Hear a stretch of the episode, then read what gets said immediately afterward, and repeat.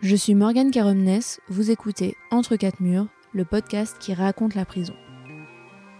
Chaque semaine, je reçois un ou une ex-détenue, un proche, une experte, un bénévole, un personnel de l'administration pénitentiaire, enfin toutes les personnes qui interagissent de près ou de loin avec la prison.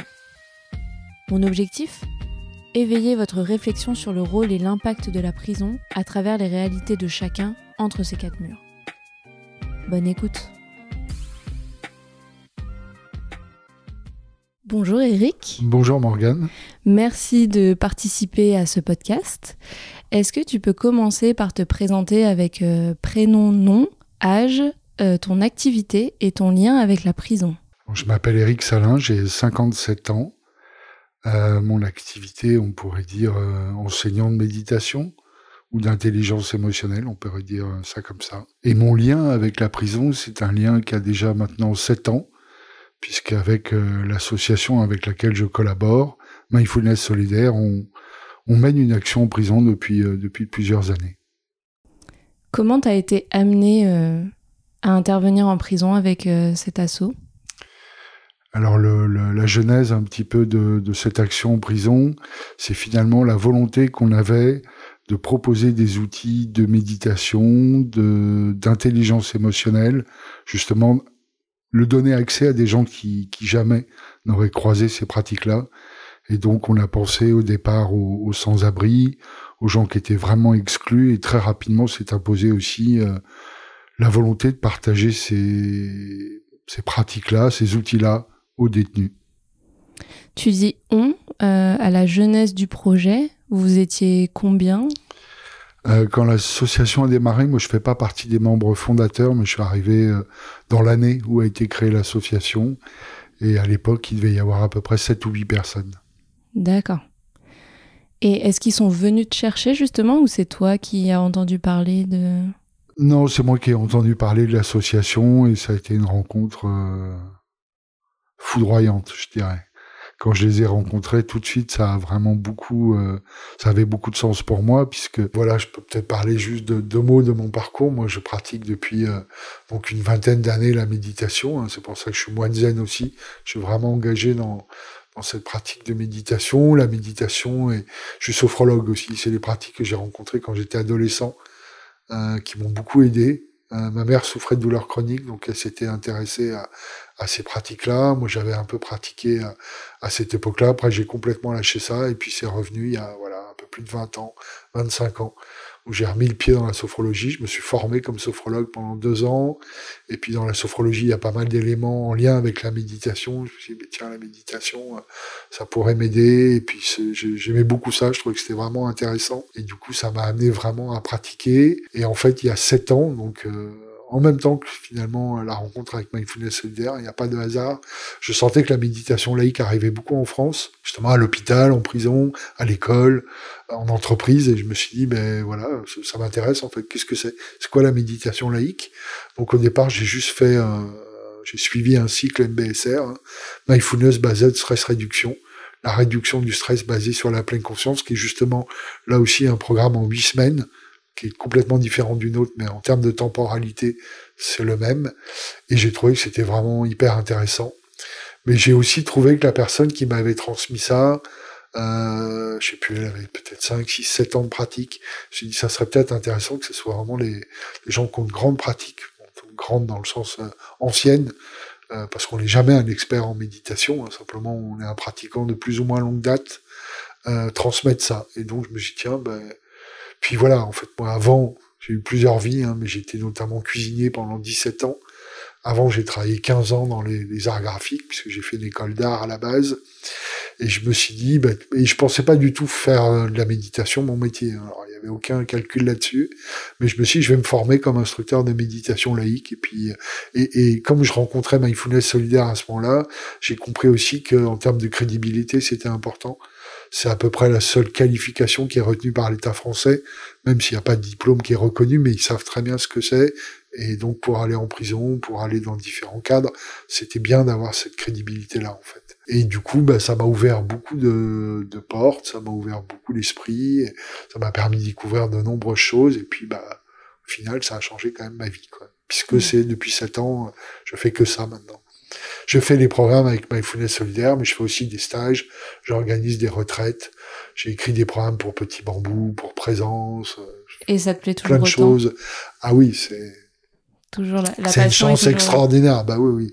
Et surtout, voilà, tu vois, d'aller en détention notamment, parce que je crois que c'est l'endroit le plus fort où vraiment il se, il se noue quelque chose. Et c'est là que je me dis, voilà, ce que ce qu'on fait, ça a du sens en fait, vraiment. C'est important de le faire même si c'est difficile, même si voilà les, les salles sont pas adaptées, que les détenus on a du mal à les faire venir, mais c'est pas quand ils sont là, on est là avec eux et, on essaye de, de, tout donner. Quoi. Est-ce que tu peux nous expliquer ce que c'est euh, la méditation laïque? Alors la méditation laïque, c'est euh, le docteur John Kabat-Zinn qui a créé ça aux États-Unis dans les années 75 euh, et c'était un pratiquant de yoga et de méditation zen et il a vraiment pensé, il avait vraiment de, de, de l'expérience dans, dans, ces pratiques-là. Il a pensé qu'il y a quelques éléments de cette pratique-là qui pourraient être extrêmement utiles, euh, notamment pour les patients dont il s'occupait. Euh, lui travaillait dans un service de douleur chronique et il a pensé que ces outils-là, ces pratiques-là pourraient les aider, mais il a aussi compris rapidement que bah, c'était important de le sortir peut-être du contexte bouddhiste et ce qui n'enlève rien finalement pour moi en tout cas à la pertinence de ces pratiques-là, même si effectivement l'orientation n'est pas tout à fait la même, mais c'est quand même extrêmement euh, efficace, on va dire. Parce que initialement, la méditation, ça vient de, du bouddhisme? De plein d'autres traditions aussi. Hein. On connaît beaucoup la méditation bouddhiste, mais euh, les musulmans, les juifs, les chrétiens, la méditation chrétienne existe depuis euh, depuis l'origine du christianisme. Donc c'est des pratiques euh, qui sont très anciennes. Mais c'est vrai qu'on connaît, quand on parle méditation, on l'associe souvent au bouddhisme et, et aux moines oranges, euh, comme Mathieu Ricard par exemple. Je connais pas du tout. D'accord. je suis pas du tout initiée justement, donc c'est pour ça que ça m'intéresse beaucoup. Euh, donc là, justement, dans, dans, le début de ce podcast, euh, c'est important pour euh, moi et je pense pour les auditeurs que tu nous expliques un peu euh, bah, donc la méditation, ce que c'est pour toi, aussi l'intelligence émotionnelle et ensuite qu'on voit comment tu as initié ça, enfin comment ça se déploie en prison. Donc est-ce que tu peux maintenant nous dire quelle est ta définition de l'intelligence émotionnelle? Alors l'intelligence émotionnelle, c'est vraiment quelque chose de très c'est assez récent quand même. Ça fait que quelques années qu'on s'intéresse à, ça. Goldman a écrit un, très gros bouquin sur sur l'intelligence émotionnelle. Finalement, c'est cette capacité à comprendre nos émotions et à interagir avec. D'une façon générale, quand on n'a pas cet apprentissage-là, on est souvent submergé par nos émotions. On ne sait pas trop d'où elles viennent, on ne sait pas trop comment elles arrivent, on sait surtout pas quoi en faire. Et donc tout le travail de l'intelligence émotionnelle, c'est de, par exemple, de faire tout un travail sur le corps pour sentir les émotions arriver. Hein, on sent souvent, d'ailleurs, on le vit, hein, on a la gorge qui se noue, le ventre qui est tendu, les épaules qui sont crispées, et c'est en général des manifestations de l'émotion. Émotion, c'est euh, hein, le ex émovere, c'est l'étymologie du mot, et donc c'est se mettre en mouvement vers l'extérieur. Effectivement, une émotion, que ce soit la joie ou la colère, elle nous met en mouvement. L'intérêt ben, de, de par exemple, juste de cette pratique-là, de la sentir dans le corps, c'est quelque part de se donner le choix. C'est-à-dire, je vais sentir la colère arriver. Ça, c'est quelque chose qu'on partage beaucoup aux détenus. On leur dit, il ne s'agit pas de pas se mettre en colère. Hein. Parfois, elle est justifiée, elle est utile. L'émotion, elle est toujours, euh, elle est toujours légitime en fait, et on peut pas la réprimer, on peut pas la mettre sous le tapis, ça sert à rien.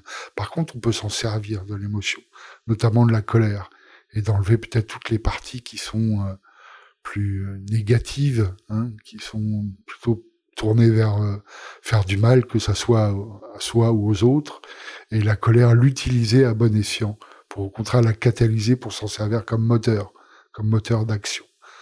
Donc, euh, il y a tout un travail autour de l'émotion, vraiment de comprendre son origine, comprendre comment ça fonctionne, et surtout je crois que l'idée qu'on partage beaucoup euh, avec le public en général, avec qui on travaille, mais particulièrement avec les détenus qui sont beaucoup dans l'émotion, ce qui est assez euh, compréhensible vu le contexte où ils sont, c'est de hum, finalement d'essayer, en tout cas autant que possible, de choisir qu'est-ce que je fais avec mon émotion. En fait, elle, elle arrive. Alors déjà, je peux la sentir arriver, je peux la graduer je peux la laisser complètement exploser, ou je peux un peu la, la, contrôler, et je peux surtout, dans la mesure où je suis conscient de ce qui se passe, faire un choix.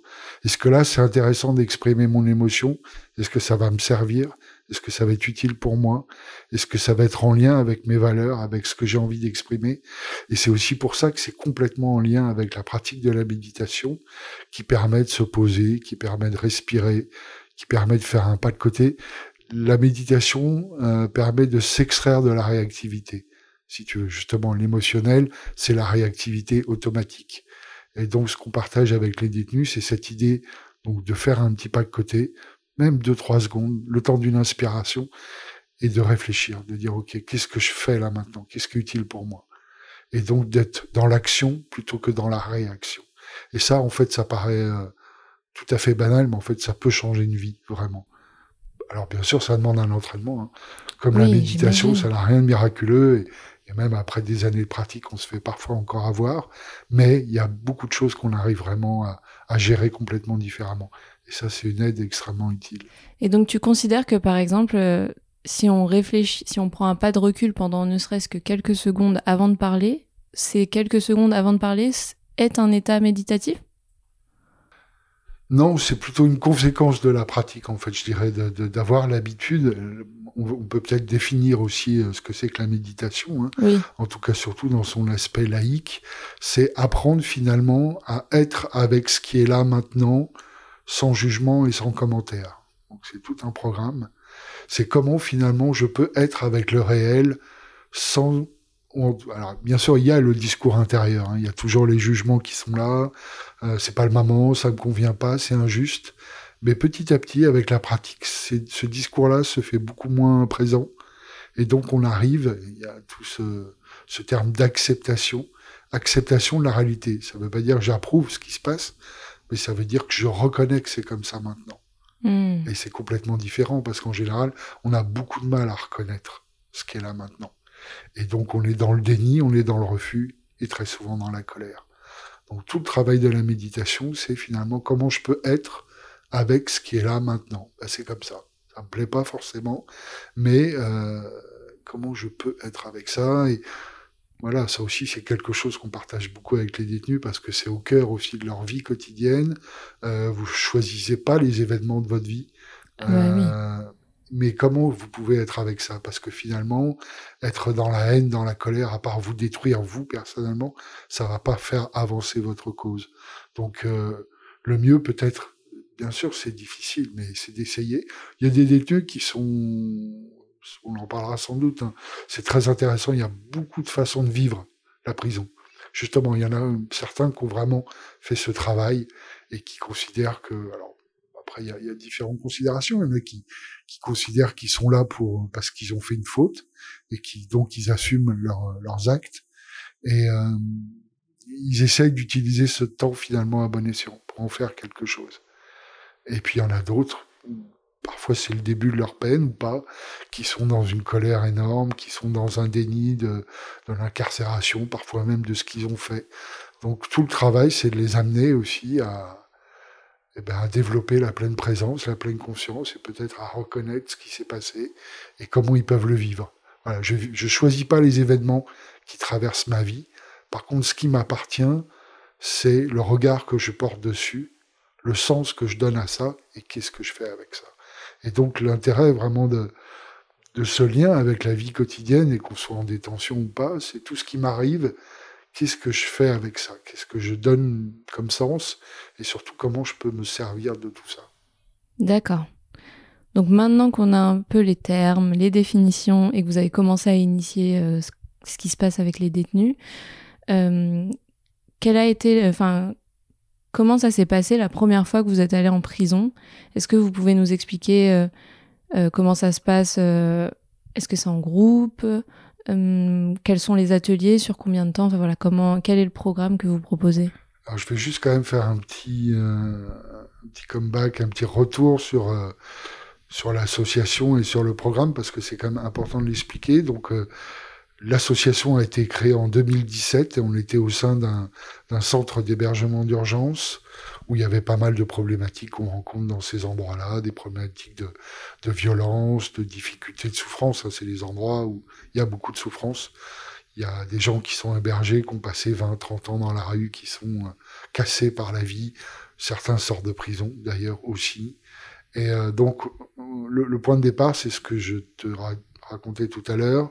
L'idée euh, de mettre tous ces outils-là à leur disposition, l'intelligence émotionnelle, la méditation, les cercles de parole. Et donc on est resté un an au sein de ce CHU et on a commencé au début juste à faire la méditation, puis à amener les cercles, puis à amener l'intelligence émotionnelle. Et on s'est dit, mais en fait, ça serait vraiment, si on veut les aider, il faut créer un programme autour de ça. Donc on a constitué un programme qui se déroule en huit séances de deux heures euh, chaque semaine. Donc en général, ce programme se déroule sur deux mois.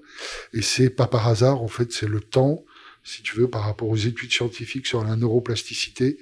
On sait que huit semaines, au bout de huit semaines, tu peux commencer. Il peut y avoir des changements qu'on peut voir euh, au scan dans le cerveau. C'est-à-dire que la méditation a vraiment un effet sur le cerveau, mais un effet qu'on peut voir réellement. C'est pas juste euh, une vision de l'esprit. Et donc, ce programme, on l'a testé pendant plusieurs mois au sein de ce centre d'hébergement d'urgence. Et euh, après, on s'est dit, bah, il faut aller en détention. Et on a eu la possibilité, euh, grâce à un contact, euh, d'aller à, à Meaux, à Meaux-Choconin, où il y avait le QNC, le concept Nouveau Quartier. Et c'est grâce à, à l'association ARES et son programme Après, avec qui on était en contact. Et donc, ils nous ont fait intervenir là-bas. On est resté presque un an. Euh, au QNC. On a fait sept programmes, je crois, d'affilée, si ma mémoire est bonne. Euh, donc euh, une expérience absolument incroyable. Alors voilà, maintenant que je connais un peu les autres lieux de détention, c'est vrai que c'était particulier. Hein, Dans le bon sens ou? Oui, que une prison assez moderne, un peu différente, puis le public qui était là était très jeune, c'était je crois des, des, courtes peines, ou en tout cas ils étaient en fin de peine, et la plupart avaient signé le programme Respect, donc en fait, on s'insérait aussi dans, dans ce procédé-là. Est-ce que vous pouvez expliquer ce que c'est le programme Respect? C'est quelque chose que j'ai pas encore. Euh... Ouais, je le connais peu, mais finalement, de ce que j'ai cru en comprendre, c'est un, une sorte de package qui est proposé aux détenus où il va y avoir un certain nombre d'obligations qu'ils vont avoir de suivre. Alors, je pense que ça dépend des établissements. Là, je crois, un mot, c'était, il y avait des cours de parentalité, de citoyenneté, des, des cours d'orthographe, voilà, différentes propositions comme ça.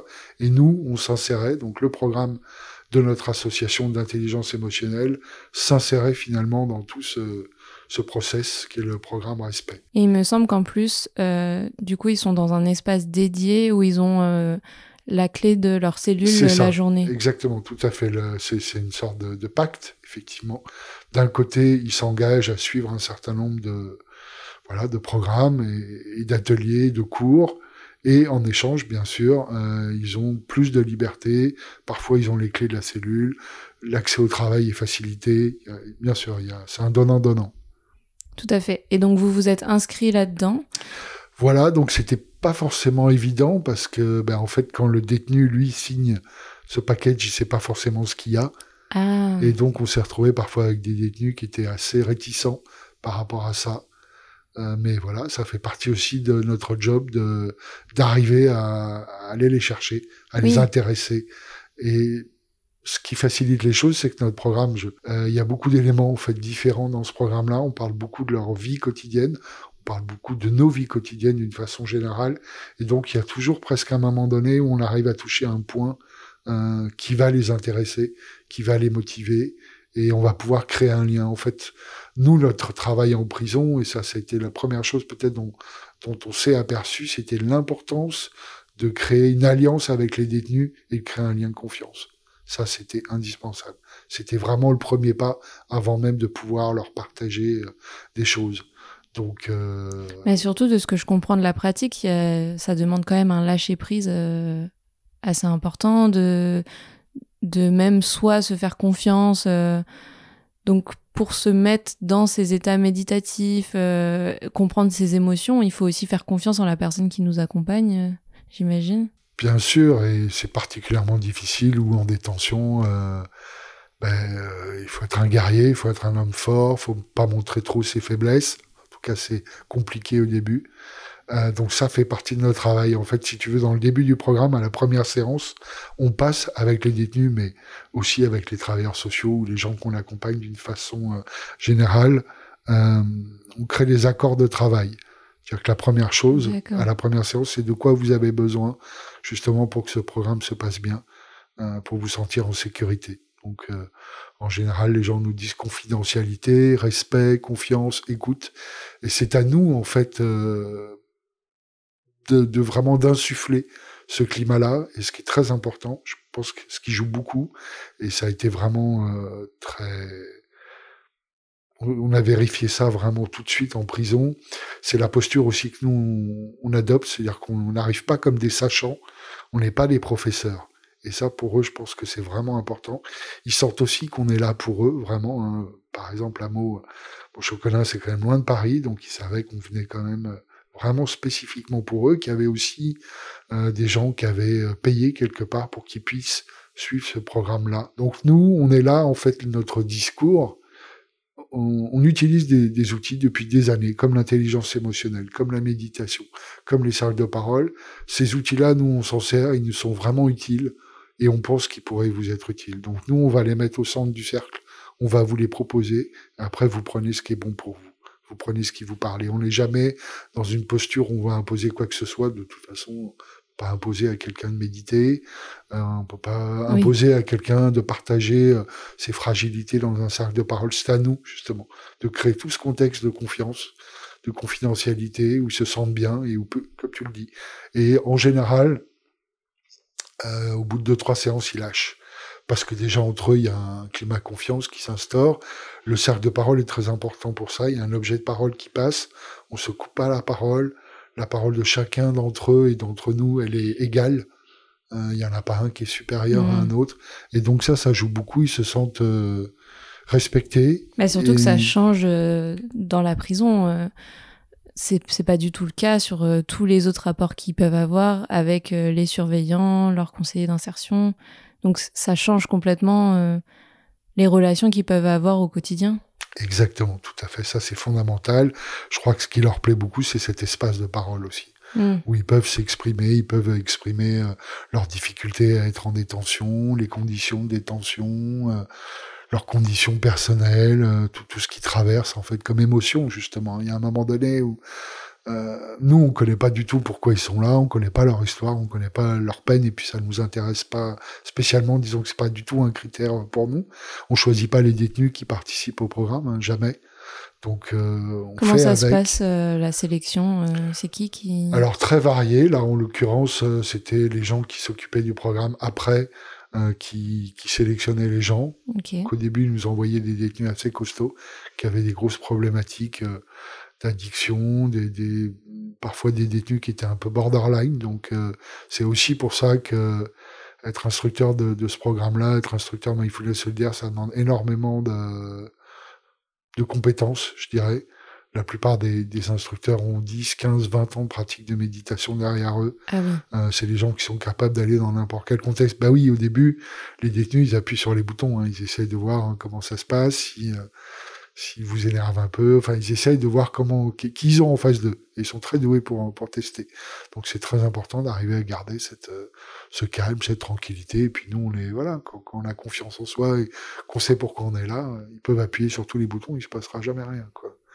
Et puis on connaît bien aussi tous les éléments de, voilà d'intelligence émotionnelle, être capable d'organiser un cercle de parole, de tenir un cercle, et puis de créer voilà ce, ce climat dont, dont je parlais qui est, qui est capital. Et donc dans d'autres prisons, donc là c'est après qu'ils sélectionnaient. Oui, tout à fait. Dans d'autres prisons, c'était quoi le... Alors en général, ça peut être les SPIP qui choisissent. Donc les conseillers d'insertion pénitentiaire, d'insertion et probation. Exactement. Parfois, on est appelé, comme là par exemple à Fresnes, par le, le CAPSA, hein, qui est le, la structure qui s'occupe spécifiquement des détenus qui souffrent d'addiction. Euh, donc là, c'est eux qu'on qu choisit le, les détenus. À Villepinte, euh, c'est la dictologue aussi qui a choisi euh, les détenus qui étaient susceptibles d'être intéressés par ce programme et, et, à qui ça pourrait être utile. Donc en fait, finalement, souvent, c'est plus une structure ou une asso déjà présente dans la prison qui fait appel à vous, euh, plutôt que l'administration elle-même? Ah bah non, les, les SPIP, c'est l'administration. Ah oui, oui, effectivement. Euh, non, non, la dictologue, bah, c'est un des salariés de la prison. Non, non, en général, c'est les structures internes. Après, c'est un peu une exception, mais non, non, le- la plupart du temps, c'est la prison qui nous appelle ou un des membres de- du staff qui nous appelle. Oui, et donc dans ces groupes, parce que vous dites cercle de parole et qui sont plusieurs, c'est des groupes de combien? Alors, euh, nous, on essaye, on met le chiffre de d'entre 12 et 15, parce qu'on sait très bien maintenant, ça fait 7 ans qu'on va en prison, donc on a l'habitude, mais c'est aussi valable à l'extérieur. Quand on fait un groupe de 15, on va avoir 12 personnes présentes, Ah, et en prison, c'est encore pire. C'est-à-dire que des fois, on dit 15, et puis on se retrouve à 7, 8, parce qu'il y a toujours, il, y a- il se passe beaucoup de choses en prison, hein, contrairement à ce qu'on pourrait croire. Il y a les rendez-vous médicaux, il y a les parloirs, hein, il y a les ateliers, il y a le travail, il y a toujours beaucoup de choses. Euh, parfois, il y a des refus aussi, hein, certains détenus, euh, parce qu'ils se sentent pas bien à ce moment-là, ou parce qu'ils ont autre chose en tête. euh, voilà, donc on essaye de constituer, il y a, il y a quand même un, en général 8-9, et c'est un bon chiffre, parce qu'il faut qu'il y ait une dynamique dans le cercle de parole, c'est important. S'ils sont que trois ou quatre, c'est beaucoup plus difficile. Il y a beaucoup plus d'inertie. Euh, ce qui est très important, et c'est ça aussi qui est, qui est miraculeux dans, dans ce programme, dans le sens où, comme la méditation, on ne sait jamais comment ça va se dérouler. Et par exemple, pour, euh, pour te partager l'expérience qu'on a à Villepinte, on a commencé il y a un, programme depuis un mois, un mois et demi. Euh, il y a neuf détenus, il y a, pas mal de longues peines. Euh, ça, c'est eux qui nous l'ont partagé.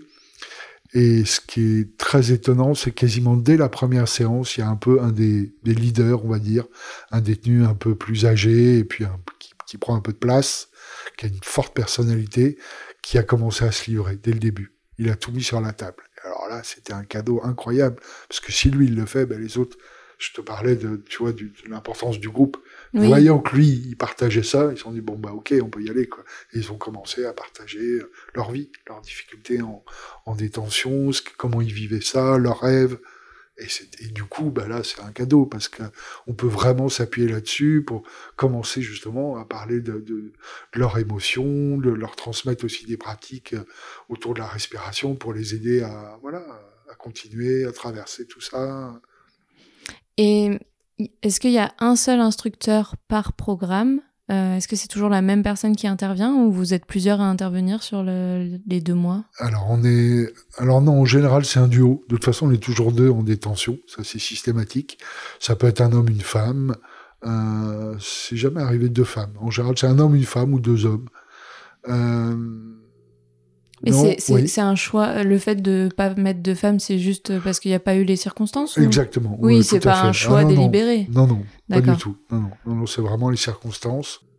Et c'est aussi géographique. Par exemple, là, on est intervenu pendant, je sais plus, trois ans à Gradignan, donc près de Bordeaux, qui est une prison en plus assez dure. Euh, donc là, c'était un homme et une femme euh, qu'on fait sur, voilà, sur trois ans. Ils ont fait trois ou quatre programmes, je crois, un par an. Et pourquoi il faut être deux? Est-ce que c'est parce que vous avez chacun un rôle euh, prédéfini? Alors, non, en fait, si tu veux, à l'origine, ce programme, euh, en détention ou pas, il a toujours été instruit par deux personnes parce qu'en fait, c'est extrêmement riche, extrêmement intéressant de, de voir comment l'autre instructeur il travaille, qu'est-ce qu'il propose, euh, sa vision des choses. Et puis, c'est vrai qu'en détention, c'est quand même euh, rassurant. Il y a des contextes, je pense à Annelin, il y avait 11 portes avant d'arriver à, à la salle de méditation. Euh, t'as les miradors, t'as les filets hélico. Quand t'as jamais mis les, pré- les pieds dans une prison, c'est quand même extrêmement euh, impressionnant. Même si Annelin, c'est une prison assez propre, mais euh, il y a un quartier euh, pour la radicalisation. Enfin voilà, il y, y a un quartier psy aussi, je crois.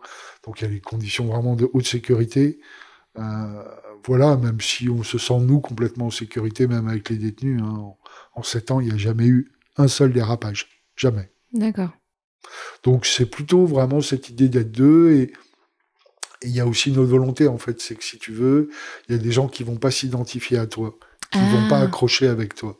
Le fait qu'il y en ait deux, bah bon, moi Il y a lui, plus je- de chances que. voilà, bah lui tiens, je le trouve plus sympa. Il, il- voilà, il- la façon dont il parle ou la façon dont il mène les méditations ou dont il présente le cercle, ça me convient mieux. Donc je vais plus pouvoir accrocher en fait. Si je suis tout seul, bah voilà, c'est lui ou c'est rien. D'accord. Et donc ça peut, c'est vraiment une force en fait. Et puis, voilà, notamment dans le milieu de la détention, ça permet de, quand on sort aussi de débriefer. Il y a des choses parfois, même après des années, là, à Villepinte, on a vécu des, des, choses vraiment fortes, quoi. Quand les détenus vraiment te racontent leur vie, leurs conditions, euh, bah, c'est dur. Tu de partager, de débriefer, de se dire, tiens, tel détenu, là, on sent qu'il est en difficulté là-dessus, on va essayer de l'aider. Euh, et puis de partager nos émotions nous-mêmes. Hein, on n'est pas des, même si on pratique depuis longtemps, on, prend quand même. Hein, on, prend, on prend ce qui se passe, quoi. Justement, est-ce que tu peux nous dire euh, ce que toi, tu ressens quand... Euh, enfin, peut-être justement nous dire ce que tu as ressenti la première fois que tu es intervenu et maintenant, est-ce que tu continues à être surpris euh, Comment ça se passe Enfin, toi, qu'est-ce que tu ressens dans tes, dans tes interventions auprès des détenus? Bah, Écoute, j'ai fait quoi? Un, deux, trois j'ai dû faire quatre prisons différentes, donc j'ai pas non plus énormément d'expérience, même bah, si je suis resté parfois assez longtemps dans, dans certaines prisons. Je trouve qu'elles sont toutes très très différentes en fait. C'est ça qui me surprend beaucoup et différentes sur tous les plans, différentes au niveau de l'architecture, différentes au niveau de la de l'état de la prison, de l'état de vétusté de la prison. Par exemple, le QNC, euh, le concept Nouveau Quartier Hameau, était assez récent. C'était ultra propre. Euh, il y avait des cours à l'intérieur avec des terrains de, de basket. C'était vraiment euh, assez étonnant pour nous. Après, j'ai fait donc à Nolin, dont je te parlais, où là, il y a 11 portes. et c'est une grosse prison, vraiment haute sécurité, qui, qui est assez propre, mais qui est très impressionnante. Oui, parce que en fait, quand euh, je pense que peut-être les personnes ne se rendent pas compte quand on dit porte, c'est pas une porte qu'on ouvre et qu'on ferme facilement. c'est qu'en fait, à chaque fois, il faut attendre que le surveillant en charge de la porte ouvre. Alors parfois c'est à la clé, je sais pas vous ce que c'était. Parfois c'est euh, automatique euh, où la personne est dans un je sais même pas comment expliquer, mais mmh, ouais, guitoune protégée. Euh. Voilà. Bah, je peux, oui, ça je peux expliquer. Alors effectivement, on se rend pas bien compte et ça c'est un vrai apprentissage. En général, quand on arrive, alors déjà de toute façon, il faut envoyer ses papiers d'identité deux ou trois mois avant pour avoir les autorisations de rentrer dans la prison. C'est programmé, ils savent à quelle heure vous venez, à quel quel jour. Donc ça déjà, ils vérifient précisément. Euh, donc il faut donner ses papiers d'identité, il y a un premier sas, on vous donne un badge, vous passez les détecteurs, donc vous enlevez votre ceinture, vos chaussures, vous laissez toutes vos clés, bien sûr, pas de téléphone, pas de aucun objet électronique. Une fois que le sas est passé, euh, et ben là effectivement c'est des grosses portes énormes avec des barreaux, euh, la plupart du temps qui sont en déclenchement à distance par des gardiens qui sont eux-mêmes dans des guitounes protégées. Euh, et voilà, effectivement, c'est pas c'est pas juste des portes euh, avec des poignées. Quoi. En plus, quand euh, quand c'est ouvert à distance, souvent c'est des vides teintés, donc on voit même pas les personnes qui nous ouvrent. Donc il y a aussi cette déshumanisation de on n'arrive même pas à dire bonjour en fait à la personne qui nous ouvre la porte, quoi. Oui, c'est vrai que ça peut arriver aussi. Ça peut arriver. là, l'expérience à, à Fresnes, elle est, elle est étonnante parce que c'est une vieille prison avec un parquet qui est classé monument historique. Ah parquet dans une prison, c'est tout à fait improbable, avec des très grandes voûtes. Euh, bon, elle est en relativement bon état, elle est quand même entretenue, mais c'est vrai que c'est voilà, du coup complètement différent d'Annelin qui est plutôt ultra moderne avec des murs rouges, bleus, verts où il y a beaucoup de couleurs. Voilà, donc c'est des univers finalement complètement différents et les atmosphères, je trouve aussi, sont assez différentes, mais Là, c'est encore plus subtil, en fait. Ça peut être d'une semaine à l'autre, ça peut être complètement différent. Euh, par exemple, hier, j'étais à, Fresnes, il n'y avait pas grand monde dans les, couloirs. La semaine d'avant, il y avait des, dizaines et des dizaines de personnes, des groupes, des visiteurs, des groupes d'activités, je sais pas trop, mais voilà, tout d'un coup, ça grouille, il y a plein de gens. Ça peut être vraiment très différent euh, d'une semaine sur l'autre. Euh, et puis voilà, chaque prison est différente. Les détenus eux-mêmes il faut vraiment 3-4 séances pour arriver à les cerner, arriver à comprendre qui ils sont, donc arriver vraiment à, créer quand même un lien avec eux. Euh, mais bon, très rapidement, ils sentent, euh, puis c'est ce qu'on leur fait passer. Nous, on est vraiment là pour eux. On est là pour leur transmettre des, outils, des pratiques. Donc ça, ils le sentent très vite. Justement, je te parlais de posture. On n'est pas du tout euh, dans une posture dont ils ont l'habitude. Donc rapidement, ils se détendent et ils se sentent assez à l'aise en général. Est-ce que dans la salle avec vous, il y a aussi un surveillant ou une surveillante? Non, jamais. Jamais? Non, jamais. Ah non, non, on est toujours euh, seul avec les, les détenus. Euh, certaines prisons, on est enfermé avec eux dans une salle qui est fermée. Je pense que ça dépend aussi du niveau de, de dangerosité des, des détenus. Euh, là, à Fred, la porte, elle est ouverte. Ça dépend beaucoup des structures, en fait. Mais non, on est toujours tout seul. Non, justement, il y a, y a, parfois des... C'est assez, assez rigolo comme anecdote. Je me souviens notamment dans, dans les premiers programmes à mots, où certains surveillants, en fait, voyant l'effet que le programme avait sur les détenus, se sont dit, mais on aimerait bien venir, en fait. Puis on l'a demandé aux détenus, ils ont dit, ah ben non, non, non, ça c'est, cet espace-là, il est à nous. Ils viennent pas là, les, les surveillants, c'est pas possible. Donc on leur a dit, mais nous, euh, on a vraiment cette ambition et cette volonté de pas forcément pouvoir mélanger parce que ça c'est un challenge très haut, mais de faire des groupes sur les, pour les surveillants parce que eux-mêmes ils sont emprisonnés, eux-mêmes ils sont dans une détresse souvent très importante. C'est un métier extrêmement difficile avec des niveaux de formation assez bas. Euh, donc c'est des gens qui et puis voilà ils sont pas du tout outillés pour faire face euh, à, toute cette souffrance, cette violence, ces difficultés, euh, puis eux-mêmes de, de, vivre la détention finalement parce que leur job ils sont 8 heures par jour derrière les barreaux, donc c'est particulier quand même. Oui, parce qu'ils ont beau en, sortir, euh, ils y sont une majorité de leur temps. Et donc, est-ce que vous avez réussi à le faire euh, Non, non, non, non, il y a pas, il y a pas. En tout cas, on n'a pas réussi pour l'instant à trouver les moyens de le faire. Mais on le sait, en fait, on, s'est appuyé aussi quand on a créé notre programme sur un, programme qui existe aux États-Unis qui s'appelle Pass of Freedom et euh, qui qui a lieu dans énormément de prisons aux États-Unis, avec une histoire assez étonnante. C'était un détenu euh, qui pratiquait la méditation pour lui dans sa cellule. Et puis euh, après, ils lui ont trouvé un petit coin, un placard à balai où il pouvait méditer. Et puis bah, les autres détenus ont commencé à s'intéresser à ça. Puis il y en a eu un, deux, trois, cinquante, cent. Euh, il y a vraiment une partie importante de la prison qui méditait, qui faisait les cercles de parole. Il, il avait pris, je crois, 12 ans de prison. Donc il a eu le temps vraiment de, de pratiquer et puis de, de, créer une sorte de programme aussi. Et quand il, a, quand il est sorti de détention, il a créé ce programme Pass of Freedom et c'est un programme qui a lieu maintenant dans, dans énormément de prisons aux États-Unis et qui a énormément de détenus. Donc, euh, c'est génial. Il faut garder espoir, ouais, tout à fait. Bah, ça marche beaucoup en prison, euh, en bouche à oreille, en fait. Donc, s'il y a un programme qui plaît euh, à certains détenus, ils vont en parler alors que détenus. Euh, je sais pas justement, est-ce que suite à euh, une intervention que vous avez pu faire, vous avez eu une nouvelle demande justement du fait qu'il y ait euh, plus de détenus qui, qui, qui demandent à, à, y participer aussi? Oui, c'est le cas de Fresnes par exemple, tout à fait. Euh, c'est très rare, mais à Fresnes on a fait en fait le premier programme juste avant le Covid et ce programme a eu beaucoup d'impact en fait. Et nous, on l'avait pas vraiment capté, on avait fait notre job comme on le fait d'habitude. Et en fait, en revoyant euh, les gens du, médical, notamment, euh, du CAPSAL, nous ont dit vraiment ce programme, il a été très pertinent. Il y a beaucoup de détenus que ça a beaucoup aidé. On aimerait bien que vous puissiez revenir pour mmh. refaire un programme. Et c'est ce qu'on fait là depuis. Euh. Après, non, nous, en fait, c'est plutôt en termes de notoriété, c'est un bien grand mot. En fait, il y a assez peu d'intervenants en prison et, et surtout sur ce qu'on fait, en fait. Il y a pas mal d'interventions en mindfulness, en pleine conscience, en prison, des instructeurs qui sont tout seuls et qui vont euh, voilà faire des petits groupes de détenus, peut-être même de l'individuel. Mais nous, la proposition qu'on fait avec ce programme qui est très structuré, avec plusieurs pratiques, avec l'intelligence émotionnelle, les cercles de parole et la méditation, je pense qu'on est quasiment les seuls à le faire en France. D'accord. Euh, et donc ça, ça commence à se savoir en fait.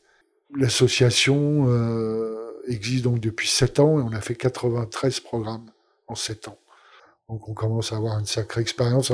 pas qu'en détention, hein, on intervient beaucoup euh, auprès des travailleurs sociaux, auprès du personnel euh, soignant. Donc euh, en plus c'est ça qui est intéressant. le programme est quasiment le même. Hein.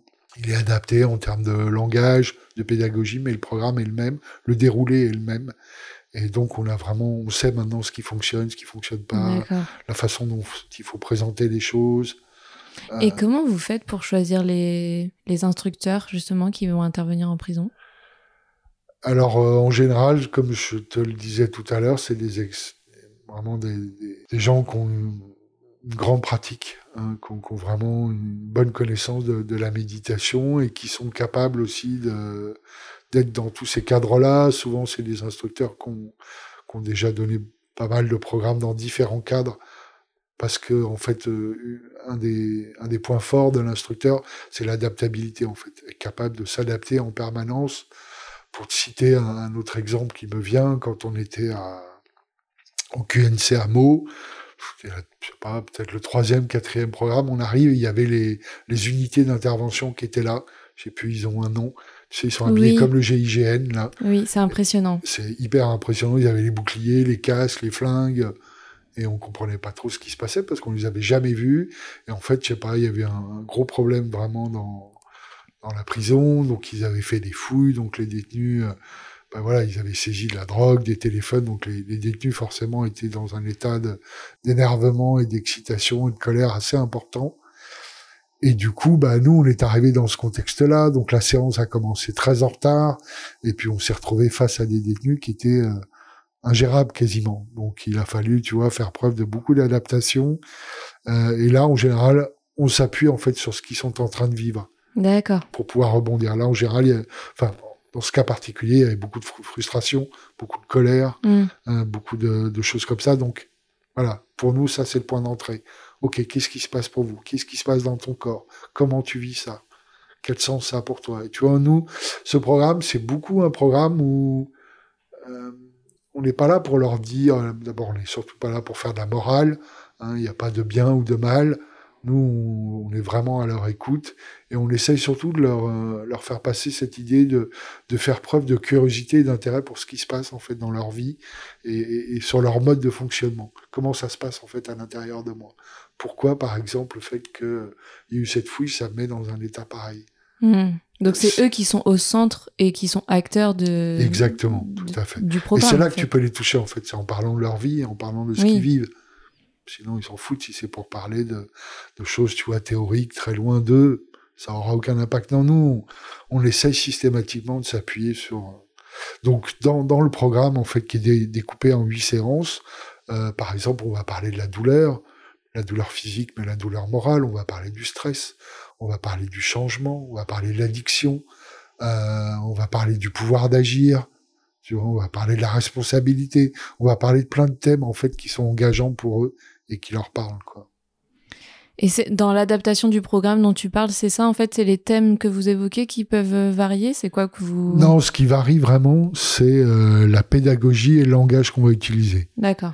Et certains exercices euh, dans ce programme, il y a quelques exercices de coaching, notamment des exercices écrits. Mais tu vois, à Fresnes hier, il y avait un, un exercice sur l'identité, sur les rôles dans nos vies. Mm. Euh, on l'a fait avec eux, hein, comme on le fait avec les travailleurs sociaux. Donc, euh, on a amené des papiers, des crayons, et puis ils ont écrit, ils ont réfléchi. Ça dépend. Les détenus, ça aussi, c'est une surprise. Hein. Je pense que tu le sais, mais peut-être les gens le savent pas. Il y a, des détenus d'origine différente. Il y en a parfois qui, sont illettrés. Il y en a parfois qui sont pas de, de langue française qui parlent bien français. Hein. S'ils sont dans le programme, c'est qu'ils maîtrisent quand même le français. Mais il y a des gens de cultures différentes, il y a des gens de niveau social très différents, mm. des gens qui ont très peu de vocabulaire, très peu de... Et à l'inverse, tu as des gens euh, qui sont plus cultivés que nous, qui ont vraiment euh, un parcours de vie complètement incroyable. Tu peux retrouver un avocat, tu peux retrouver... Euh, il y a toutes sortes de profils en prison. Ça aussi, ça a été une, une grande surprise. Ça dépend un peu des prisons. Euh, voilà, le QNC, nouveau quartier, euh, Amos, c'était plutôt des jeunes issus de la cité, issus de l'immigration, qui étaient tombés la plupart pour deal. Donc c'est toujours un peu le même type de profil, mais dans les autres prisons, c'est très différent. Quoi. Et à Nolin, par exemple, moi j'ai eu la chance de rencontrer un détenu. Il avait pris, je crois, deux peines de huit ans, donc vraiment une lourde peine. Et j'ai vu arriver quelqu'un avec un immense sourire sur le visage, donc déjà, j'étais quand même assez surpris. Dès, euh, le démarrage Dès le démarrage. D'accord. Et je savais pas au départ qui c'est lui après hein, qui nous a raconté pourquoi il était là et quelle peine il avait pris et comment ça, ça s'était passé. Quelqu'un avec une liberté intérieure extraordinaire. Extraordinaire, vraiment. Euh, qui avait quelque part... Euh, il était tout à fait conscient d'être en prison, mais ça le dérangeait pas du tout, quoi, en fait. Avant même d'avoir fait le programme Ouais, complètement. Quelqu'un presque d'éveillé, comme on le dirait, d'un grand maître de méditation, quelqu'un justement qui était complètement dans l'acceptation, complètement dans la compréhension de ce qui se passait, complètement au courant de ses mécanismes intérieurs, complètement au courant de ce qui se jouait en lui et autour de lui. Fascinant, vraiment. Et justement, ce type de profil euh, peut être un peu un, un drive, enfin, il drive les autres ou... Lui, c'était un ovni. Hein. Ah, lui, c'était un ovni. Quoi. Ah, oui, donc en fait, finalement, les Et autres. Et puis, c'est la seule fois où j'ai rencontré quelqu'un vraiment de ce stade-là. Non, après, tu as des gens, euh, oui, plus ou moins cultivés, ou plus ou moins éveillés, ou plus ou moins intéressés. Là, il y en a un à, à Villepinte, euh, qui est un mec assez cultivé, et il est en train d'écrire un livre. C'est assez étonnant la façon dont il vit aussi sa détention. Euh, il est hyper intéressé par le programme, par les outils. Moi, je suis assez surpris. Il y a quand même pas mal de détenus qui font un chemin intérieur, quand même. Bah, Alors qu'il n'y a, pas- a beaucoup d'aide. hein. Ça dépend là aussi beaucoup des, des prisons, mais euh, on en parlera peut-être. hein. Je crois que il y a beaucoup de prisons qui sont saturées. Ça, c'est pas une nouvelle, mais en fait, ce que moi j'avais pas forcément compris, c'est que par exemple, les prisons peuvent être calibrées pour euh, 4000 détenus. En fait, ils sont 6000 ou Oui. 7000. Oui. Et du coup, ben, ça change, ça change tout en fait. Oui, c'est ce qu'on appelle la surpopulation parce Exactement. que euh, Mais si tu veux, naïvement, moi je pensais, je me disais, c'est ce qu'on entend à la télé. Oui, ok, ils sont 3, 4, 5 par cellule. Mais c'est pas que ça, en fait. C'est toute la vie quotidienne qui est impactée par ça. oui, les promenades. pour aller faire les promenades, pour aller faire les activités, pour aller à la bibliothèque, pour aller à la douche. Ben, comme il n'y a pas assez de gardiens, ben, c'est hyper compliqué en fait. Donc il y a des choses qui passent à la trappe. Et, et notamment nous, nos programmes, on a quand même de la difficulté parfois à ce que les gardiens puissent aller chercher Oui. tous les détenus pour qu'ils participent au programme. Donc en fait, eux, c'est aussi, euh, eux, ils manifestent vraiment leur envie de venir, que c'est important pour eux. Donc en général, bon, des fois ils arrivent avec une demi-heure de retard, mais ils arrivent D'accord. parce qu'ils ont vraiment envie de venir. Quoi. Donc là, tu nous as énoncé justement quelques-unes des difficultés. Est-ce qu'il y a d'autres difficultés que tu peux avoir en prison, euh, que ce soit euh, euh, dans l'organisation justement ou avec les détenus, qu'il y a, que tu n'as pas à l'extérieur? Ben, disons que ce qui est un peu spécifique quand même aux détenus, c'est alors là aussi, parfois ils n'ont pas choisi, ce qui est assez rare. hein, ce que- ce que- c'est ce que je te partageais à l'expérience à Meaux, où c'était, ils faisaient partie d'un voilà du programme Respect, donc ils n'avaient pas spécifiquement choisi ça. En général, ils sont euh, sélectionnés par euh, par la prison ou par un, des membres euh, de du staff, de l'administratif ou du médical, et donc ils ont un entretien, on leur explique ce que c'est. Donc là, ils peuvent, si tu veux, choisir en, toute connaissance de cause. Donc là, en général, on a affaire à des détenus qui, d'une façon ou d'une autre, alors parfois c'est, euh, on leur fait miroiter des remises de peine, on leur fait miroiter des choses comme ça, que s'ils font ce genre d'atelier, ils vont mieux se comporter, donc ça se passera mieux pour eux. Euh, bon, mais après, sinon, ils ont souvent confiance que ça peut vraiment les aider. Et il y en a certains vraiment qui, ben, notamment, je pense surtout aux, aux détenus quand même qui, qui font beaucoup d'allers-retours. Et ça, c'est aussi un profil. Moi, je pensais pas trop, mais il y a, alors je ne peux pas te citer de chiffres, hein, je connais pas du tout les pourcentages, mais je pense qu'il y a un pourcentage important de détenus qui sont dans un mode de fonctionnement. En fait, c'est rue, drogue, prison. Rue, Oui. drogue, prison, rue, drogue, prison. Et ces gens-là, euh, là, j'en ai, on en a un à Fresnes euh, qui fait ça depuis 10-12 ans, je crois, ce parcours-là. Et là, il en a marre, en fait. Il y a un moment donné où, au-delà de l'addiction qui est très forte et dont il n'arrive pas à sortir, il y a aussi une prise de conscience bah, que c'est pas la vie qu'il a envie d'avoir, et qu'il y a un moment donné, là, où il a fait le tour. Et ce qui, parfois, les aide beaucoup, c'est un peu le cas à, à Villepinte, c'est des détenus qui ont des enfants. Là, là, y a, là, en général, il se passe quelque chose parce que, bah, prise de conscience qu'ils voient pas leur enfant grandir, qu'ils peuvent pas être là pour eux, euh, que quand il y a des parloirs avec les enfants, c'est difficile pour eux, euh, parce que voilà, ils ont envie d'être là, de, de, de remplir leur rôle de parents. Donc là, c'est parfois un moteur suffisant pour euh, se dire bon, ok, faut que je change là, vraiment, faut que je change quelque chose quoi. Oui, J'ai plus entre, envie de. entre le moment euh, de vouloir changer et avoir les outils pour le faire, c'est ça ce qui est compliqué. Bien sûr, mais c'est le premier pas en fait. D'accord. c'est déjà le premier pas. C'est-à-dire que si déjà t'as pas envie de changer, si t'as pas envie de faire un travail sur toi, bah tu, tu vas fonctionner comme ça pendant des années parce que quelque part tu trouves une forme d'intérêt et que c'est un mode de fonctionnement qui te convient. Donc c'est le premier pas. Après, c'est bien évident que avec toute la bonne volonté du monde, notamment ce qui concerne l'addiction, ça peut être très long, bien Mhm. sûr. Bien sûr que ça peut être très long. Et justement, euh, comme parfois c'est des assos euh, d'addiction qui font appel à vous, etc., est-ce que euh, ils enchaînent avec d'autres programmes? Est-ce que vous êtes le début d'une réflexion pour ensuite les accompagner dans leur addiction? Est-ce que vous savez à quel moment vous intervenez dans l'ensemble du système qui est mis en place? Alors quand c'est les voilà les structures spécifiquement voilà calibrées, tournées vers l'addiction, en général c'est des détenus qui sont là probablement depuis plusieurs mois qui ont déjà commencé à être suivis, qui ont été évalués psychiatriquement, qui ont été évalués au niveau de l'addiction, qui ont été repérés, parce qu'au départ, ils savent pas, il y a un détenu qui arrive, il faut comprendre aussi euh, qui il est, de quoi il souffre précisément. Donc, en fait, en général, il y a déjà eu un travail de fait. D'accord. Voilà, qui, peut être de plusieurs mois, de plusieurs semaines, mais euh, ils savent très bien euh, la difficulté qu'ils ont par rapport à ça. Et donc, on est un des premiers. Si tu veux, en général, c'est plutôt des, évaluations euh, psychologiques, psychiatriques. Et puis, c'est des soignants, c'est des infirmiers, des psychologues qui sont là, qui vont les suivre. Et en fait, euh, ils se rendent compte, je pense, que la posture est pas du tout la même. Dire, le détenu qui est face à un psychologue ou un addictologue, après, ça dépend beaucoup de sa personnalité, mais euh, bah, ça va être compliqué pour le détenu finalement de se livrer, de, mmh c'est pas le même rapport, tu vois. C'est plus un médecin, un sachant. Euh, donc ça n'a rien à voir avec ce que nous on propose. Je pense que c'est là aussi la, la, pertinence en fait de notre programme. D'abord, il y a plusieurs détenus qui sont là. Il y a un oui, c'est en groupe. C'est en groupe. C'est en groupe tout le long? Oui. Alors en général, nous dans l'idéal, on essaye de constituer un groupe qui va se maintenir pendant toute la durée du programme. Euh, en général, je te parlais de 7, 8, 9 détenus. Souvent, il y a un noyau dur 5, 6 détenus, 7 des fois, ça c'est l'idéal. Puis après, il y a les gens qui rentrent, qui sortent, parce que la prison, c'est ça aussi. Euh, il y a des gens qui sont libérables, il y a des gens qui sont transférés dans une autre prison, il y a des gens qui tout d'un coup sont admis dans un atelier pour travailler, ils ont un rendez-vous médical, enfin il y a toujours des choses qui fait que ça, ça bouge pas mal, mais on essaye d'avoir un noyau dur pour qu'il y ait une cohérence, qu'il y ait un suivi, qui est ça c'est vraiment important. Et tout à l'heure, tu disais qu'à Fresnes, vous aviez eu un gros impact. Comment euh, vous arrivez à évaluer cet impact? Et si vous y arrivez, quel est-il?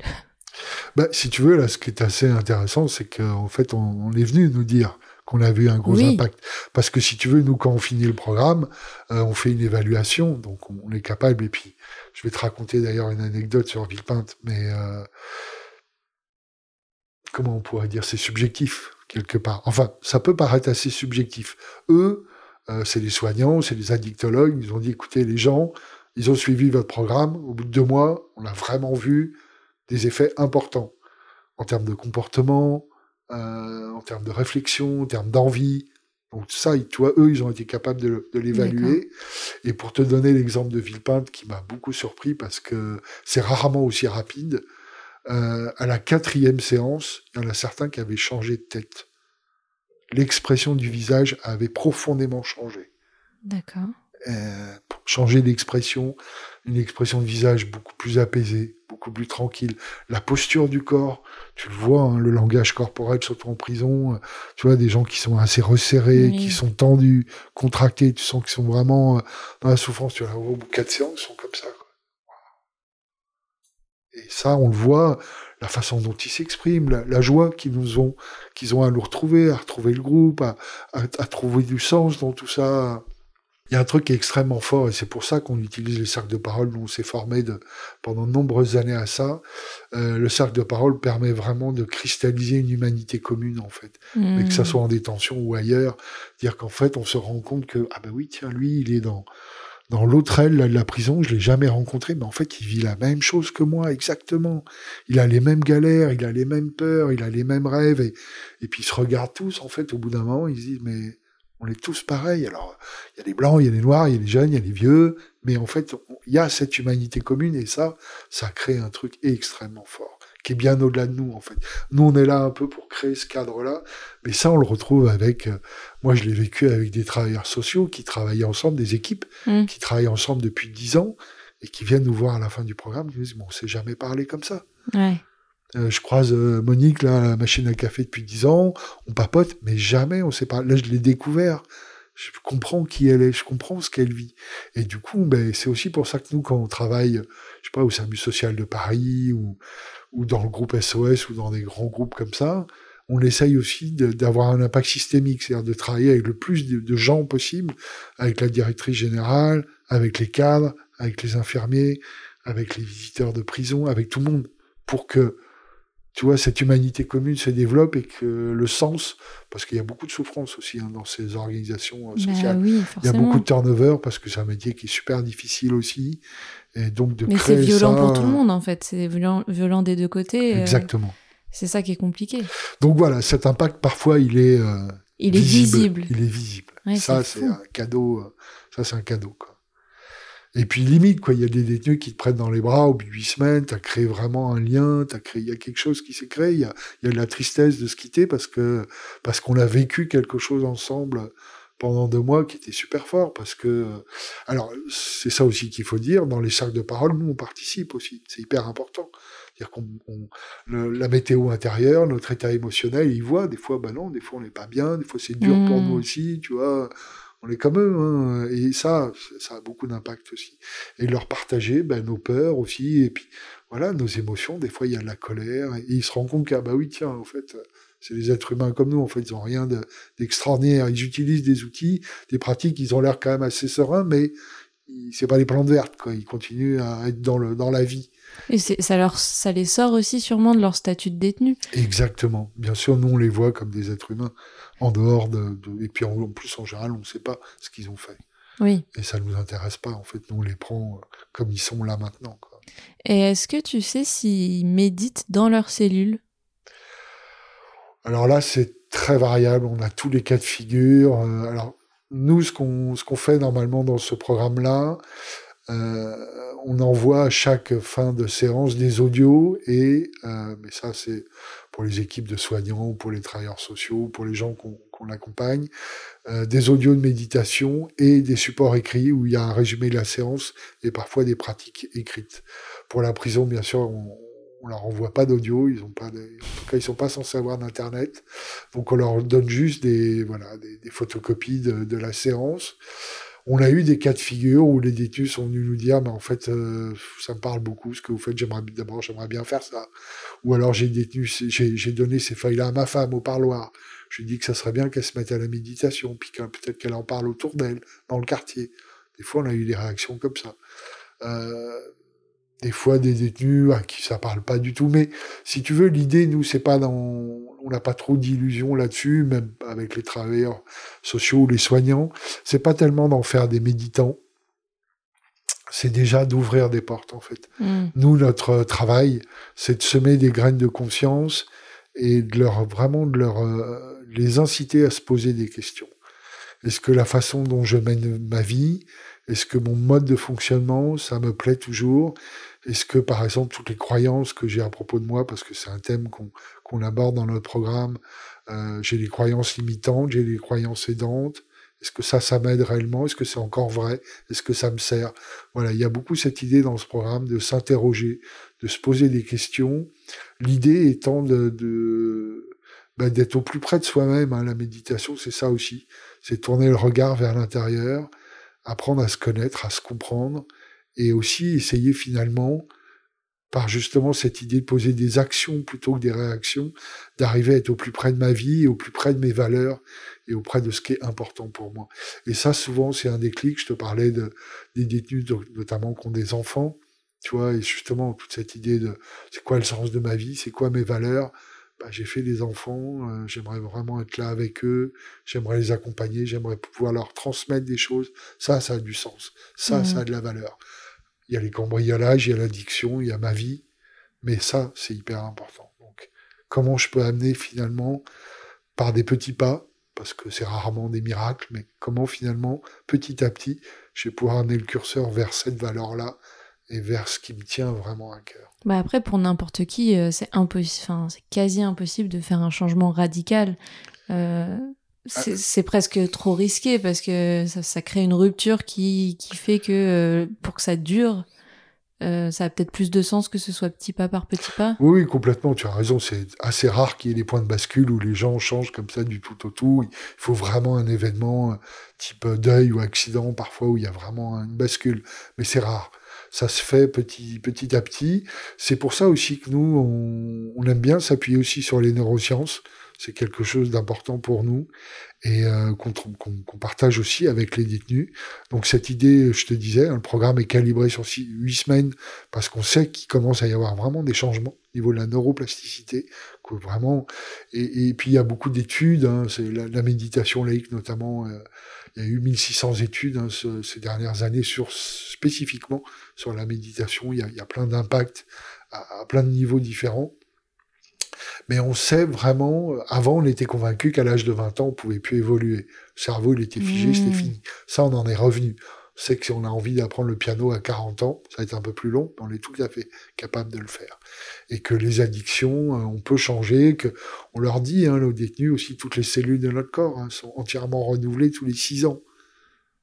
Donc, euh, cellules de ta peau, du cerveau, des os, tu n'es plus la même personne physiquement. Ouais, c'est pour leur montrer aussi que bah, euh, c'est pas c'est leur situation n'est pas figée. Exactement, exactement. Ouais, bien. Même si bien sûr c'est difficile, hein, on, on, ne nie pas du tout les difficultés, mais on essaye vraiment de les encourager, à leur montrer que bah, il y a un chemin, il y a une voie, que bien sûr. Hein, pour la méditation aussi, on est complètement transparent. C'est clairement un entraînement, euh, utiliser les, les, pratiques de respiration, arriver à, à se poser. Alors là aussi, c'est ouais, je, je, voulais rebondir sur la question que tu posais tout à l'heure. Sur il y a certains détenus, et là c'est très différent, qui vont tout de suite s'emparer de ces outils-là, okay. qui vont tout de suite comprendre la pertinence. Il y a certaines euh, prisons ou certains détenus qui sont enfermés 22 heures sur 24. Ça aussi, pour moi, ça a été une découverte. Je pensais pas que c'était à ce point-là. Donc euh, être toute la journée allongé sur son lit ou faire des pompes, bah, finalement la pratique de la méditation, euh, ça, leur apporte. En tout cas, il y a certains détenus qui comprennent vraiment la, valeur de cet outil-là et qui vont l'utiliser, ou les outils de respiration. Typiquement, euh, parfois on a des détenus qui ont des contacts donc avec les juges ou avec toutes les, les instances judiciaires.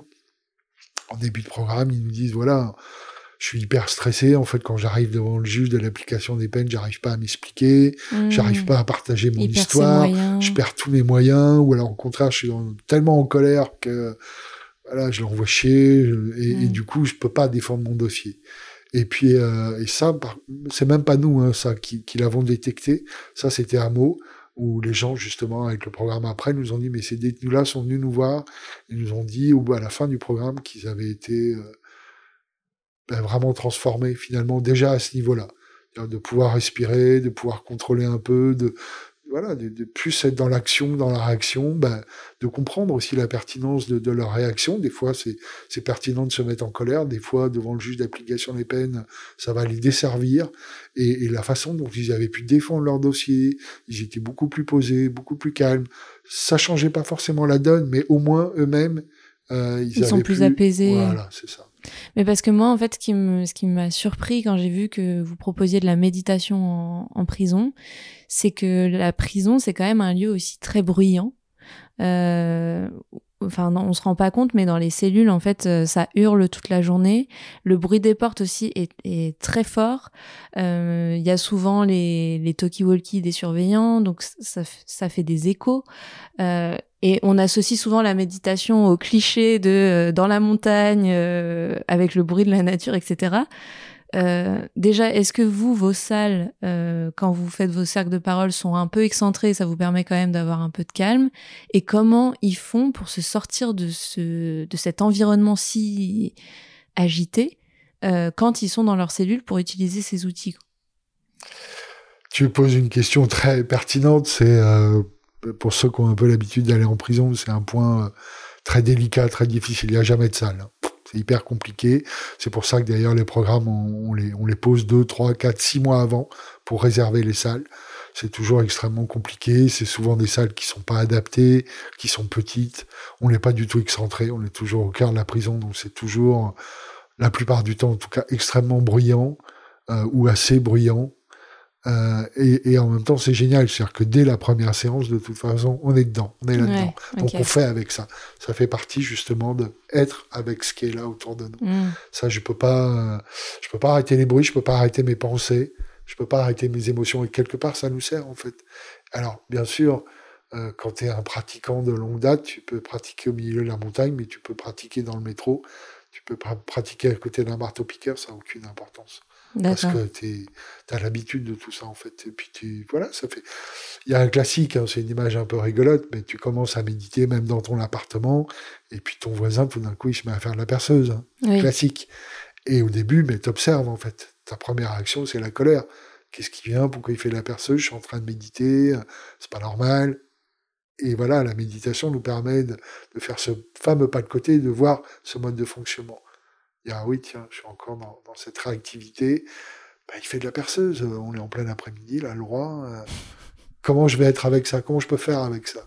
Et c'est vraiment ça qu'on essaie de transmettre aux détenus, et, on est dans un cadre idéal pour ça. Et, bah, ils ont l'habitude, hein, en même temps, de cet environnement, tu as raison de le souligner. C'est La prison, c'est notamment le bruit qui est, euh, qui est vraiment... Euh, assez assez inhabituel pour nous. Même si, voilà, quand tu es en ville, c'est aussi assez bruyant, mais c'est pas les mêmes bruits, c'est pas le même contexte, mais eux, ça fait partie de leur vie. Donc c'est presque plus pour nous que ça pourrait être troublant, je dirais. J'ai l'impression, en tout cas. Eux, ils sont vraiment habitués à ça. Ça fait partie de leur vie, complètement, quoi. Ok. Et comme euh, dès la première séance, on fait avec ça, bah, ça passe. Et donc de ce que de ce que je comprends, ce programme est super et devrait euh, enfin être accessible euh, au plus grand nombre. Selon toi, qu'est-ce qui en fait qu'est-ce qui fait qu'on fait appel à vous et qu'est-ce qui ferait que vous pouvez intervenir davantage euh, parce qu'en fait ce type de programme on dit ce serait bien que ça fasse partie euh, de, enfin, qu'il y ait au moins la moitié des détenus quoi qui peuvent en bénéficier. Est-ce qu'il n'y a pas un partenariat qui pourrait être fait avec le ministère de la Justice ou comment ça pourrait euh, se développer davantage? Euh... Bah, écoute, d'abord c'est une association, on n'est pas très nombreux. Moi j'ai repris la présidence depuis un an. Euh... Comment expliquer ça? Si tu veux, on intervient sur beaucoup de champs différents. C'est-à-dire qu'on n'intervient pas que sur la détention. Euh, on intervient beaucoup avec les travailleurs sociaux, on intervient avec le personnel médical. Euh, la détention, c'est difficile sur plein de plans pour euh, monter des programmes. Alors quand on vient nous chercher, c'est déjà beaucoup plus facile. On a deux parrains quand même, hein, qui sont Christophe André, qui est donc le pape de la méditation laïque en France, hein, qui est le psychiatre qui a vraiment euh, amené la méditation, notamment à l'hôpital, hein, à la Salpêtrière, à Sainte-Anne, que tu vois encore beaucoup aujourd'hui à la télé ou à la radio, qui a écrit de nombreux livres. Euh, donc lui, on l'a comme parrain, ça nous a quand même ouvert pas mal de portes. Euh, il y a le chef aussi de le chef étoilé Thierry Marx, hein, qui est lui-même un pratiquant de méditation et, qui est très engagé dans le social. On a été reçu au ministère de la Justice, au ministère de la Santé, puisque pour pouvoir rentrer en prison, euh, on est connu, ils savent très bien qui on est. Il y a eu un congrès assez important il y a deux trois ans euh, où voilà, Mindfulness Solidaire a été invité justement pour parler de de la mindfulness et du travail social et de la détention. Euh, il y a eu un congrès sur la justice où on a pu intervenir, là, il y a, je dirais, 3-4 mois. On a pu faire euh, une petite présentation de, notre action. C'est essentiellement un problème de moyens. En fait, je sais que, un peu comme ça a été fait à l'école, euh, la justice serait pas forcément contre ce type de programme, mais nous, il faudrait vraiment qu'on fasse une évaluation justement un peu plus précise et scientifique de tout l'intérêt de ce programme. Il y a des tonnes de dossiers à remplir pour vraiment rentrer dans les cases. Euh, et c'est pour l'instant un travail qu'on n'a pas pu faire.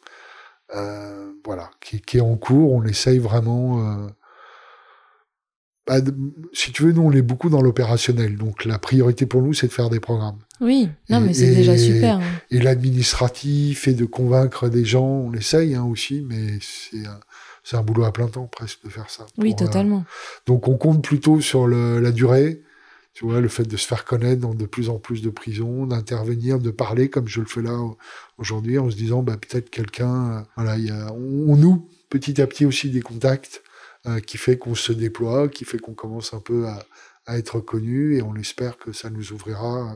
Nous, on est vraiment convaincus de de la pertinence de ce programme, même si on est lucide, il hein, n'y a, a, pas de miracle, mais c'est toujours la même chose. On se dit même si on arrive à, à toucher qu'un détenu, mais au cœur et que ça change sa vie, pour nous, c'est bah oui. un énorme cadeau. Quoi. Bah, on, commence tous comme ça, sinon on, on ferait rien. Hein. C'est ça, exactement. C'est vraiment cette envie d'aider les autres, et de leur apporter des outils.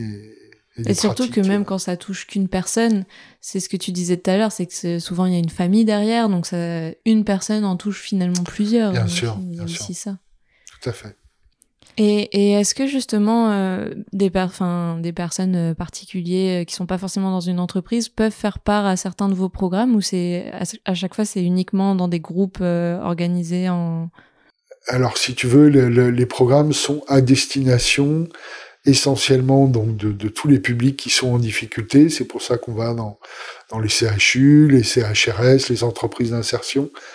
Euh, ça, c'est une partie vraiment de notre programme où là, euh, c'est vraiment euh, pour aider les personnes qui ont des parcours de vie très difficiles, qui ont été cassées par la vie. Et puis, il y a une autre phase qu'on développe qui est vraiment tournée vers tous les gens qui les accompagnent. Parce qu'en en fait, ça, c'était une prise de confiance. Au début, on pensait pas aider ce public-là. Hein. Comme je te le disais, au départ, c'était euh, les gens qui étaient dans, donc dans les CHU, des, des, des, des SDF, des gens, euh, des, des migrants, des handicapés, des gens vraiment cassés par la vie. Mais en fait, rapidement, on s'est aperçu tout l'encadrement, tous les gens qui gravitaient autour de ça, tous les gens qui étaient là pour les encadrer, les aider, les soutenir, eux-mêmes étaient dans une forme de, de souffrance euh, importante. Mm. Et surtout qu'ils n'étaient pas du tout outillés en fait pour faire face à ça. Quand tu es travailleur social, il n'y a pas vraiment de formation pour euh, comment j'aide les autres en fait. Il y a plein de choses techniques, mais en fait en termes de souffrance, si tu veux, il y a un peu deux modes de fonctionnement. C'est où je me protège complètement de l'extérieur, c'est-à-dire je construis un mur entre moi et les bénéficiaires, entre moi et les détenus. Comme ça, je me protège, je suis dans ma bulle, il n'y a rien qui me touche. Ou au contraire, euh, ça, ça dépend beaucoup des, des, cas, mais au contraire, j'ai fait ce métier-là parce que j'ai l'empathie pour les autres, j'ai envie de les aider. Un travailleur social, c'est quand même pas anodin ou infirmière, mais euh, comme on m'a pas appris, mais en fait, je sais pas, je sais pas doser en fait. Donc je mmh. donne tout, je me grille, et c'est ce qu'on appelle le burn-out empathique. Et en fait, ces gens-là, c'est pour ça qu'il y a beaucoup de turnover aussi. Parce qu'en fait, ils s'épuisent très rapidement. Donc nous, ce qu'on essaie vraiment d'explorer aussi avec eux, c'est une troisième voie finalement qui est plus basée sur la compassion. Donc la compassion, c'est vraiment cette idée d'avoir profondément envie d'aider les autres et de mettre tout en œuvre, mais tout en arrivant à conserver mon intégrité et à prendre soin de moi. Comment je peux prendre soin de moi pour mieux prendre soin des autres? Et ça, c'est vraiment un apprentissage. En fait, ça s'apprend. Hmm. La compassion, ça s'apprend. Tous les outils d'intelligence émotionnelle, c'est ça aussi, hein, parce que là, l'émotion, elle est beaucoup en jeu dans tout ce qui se joue là. Bah, c'est de l'humain, donc. Euh. Exactement. Donc oui, je peux ressentir des émotions, mais comment je vais gérer ça derrière? Hmm. Et si l'émotion, finalement, elle me détruit, je, suis obligé d'en parler. Je pense à ça. J'avais fait une intervention il n'y a pas si longtemps que ça au SAMU social de Paris. Je me suis retrouvé en face de, de personnes qui étaient en larmes, elles pleuraient parce qu'en fait, elles n'arrivaient pas à, trouver des places euh, en foyer ah pour les gens. C'était leur job à elles de trouver des places. Elles étaient en larmes. Ça les détruisait de savoir qu'il y avait des familles à la rue, des gens qui étaient dehors, qu'elle avait vus, qu'elle avait rencontrés, mais qu'elle peut pas aider. Bah, souvent, en plus, on fait un métier, on fait un métier comme ça parce qu'on veut aider. C'est ça. Et si on n'a pas les outils et les moyens pour le faire. Et ça, on le rencontre beaucoup là dans le milieu médical, hein, les infirmières mm. qui euh, disent, mais voilà, en fait, euh, ça vient même toucher l'estime de qu'on a de nous-mêmes, en fait, parce qu'on sent qu'on n'est pas à la hauteur, on, on sent qu'on n'est même plus dans notre métier, on fait tout à toute vitesse, euh, il n'y a plus aucun rapport humain avec les patients, on fait juste l'opérationnel, des soins à toute vitesse, et c'est quoi le sens qu'il y a là, quoi? Bah merci pour tout ça. C'est hyper important euh, bah, d'en avoir conscience et j'espère justement que il y a peut-être certaines prisons qui qui le font pour leurs surveillants pénitentiaires euh, et ceux qui interviennent parce que c'est important, bah, comme on vient de le dire, des deux côtés. La dernière question que je pose, c'est euh, pourquoi tu as accepté de faire ce podcast? Pourquoi j'ai accepté de faire de ce podcast? Ben Justement pour euh, faire connaître notre action. Je pense que c'est vraiment une action euh, importante. Euh, et puis voilà, on a pas mal de recul sur la détention, on a pas mal d'expérience. Et, comme tu le disais tout à l'heure, je pense que si ça pouvait vraiment toucher plus de prisons, même si ça pouvait quelque part rentrer dans les catalogues de formation, comme euh, par exemple au SAMU social de, Paris, notre formation, elle est dans le catalogue. Mm. Tu vois, c'est quelque chose d'institutionnel finalement qu'on arrive à, amener dans une culture générale Euh, ce qui est difficile avec la prison, et ça aussi, ça a été une découverte, en fait, c'est que ça dépend énormément du chef d'établissement. Et par exemple, pour Lynn Annelin, un cas incroyable, une directrice déjà, jeune, peut-être 28 ans, déjà, qui dirige une prison comme ça, et qui fait de la méditation avec les détenus et avec les surveillants. Alors là, c'est cadeau. Donc là, elle t'appelle, elle te dit, voilà, est-ce que vous voulez pas venir? Ce que vous faites, ça m'intéresse beaucoup. voilà. Et puis, à contrario, des chefs d'établissement qui sont complètement réfractaires à ça, qui connaissent pas, qui pensent que c'est euh, ésotérique, euh, qui pensent que c'est religieux, qui il y a mmh. encore beaucoup d'idées préconçues, hein. malgré que ça soit méditation laïque. Nous, on est euh, tout à fait, pour nous, c'est hyper important en plus. Mais voilà, on espère aussi, les, le, temps fait son œuvre aussi, cette pratique-là commence à être de plus en plus connue, de plus en plus validée scientifiquement. Je pense que les esprits s'ouvrent aussi. Et je pense qu'en détention, ils comprennent aussi que ces outils-là peuvent, être une aide importante. Et surtout, je pense tout le travail autour des émotions, ça les intéresse beaucoup en fait, parce que c'est une des difficultés majeures qu'on rencontre en détention. Bah, surtout maintenant qu'il y a des, preuves de ce que vous avez fait, euh, il y a peut-être aussi le fait de pouvoir contacter les autres établissements qui l'ont mis en place et, et de voir l'impact que ça a eu. Oui, quand c'est le, le CAPSAT Friend qui t'appelle, c'est pas anodin, quoi. Qui dit euh, votre programme d'il y a trois ans, on en parle encore euh, dans notre équipe. Et moi, quand j'ai été présenté le programme, il y avait 11 personnes qui étaient là, il y avait toute l'équipe médicale de Friend qui était là. Et j'ai passé deux heures à leur dérouler, à leur expliquer tout le programme. Et ils étaient emballés, ils étaient vraiment heureux de pouvoir le faire. Donc, on espère vraiment que ça, ça, donne ça de Ça donne de l'espoir en tout cas. Merci beaucoup Eric. Merci à toi. L'expérience d'Eric et de Mindfulness Solidaire montre la pertinence de donner des outils tant aux détenus qu'aux travailleurs sociaux et personnels de l'administration pénitentiaire. Si vous souhaitez en savoir plus sur les actions menées par l'association, n'hésitez pas à consulter leur site que je mets en description de cet épisode. N'oubliez pas de vous abonner à ce podcast pour nous aider à faire grandir son audience et de nous suivre sur notre compte Instagram entre 4 murs.podcast pour connaître notre actualité, nous laisser des commentaires et nous suggérer de nouveaux invités. À la semaine prochaine pour un nouvel épisode.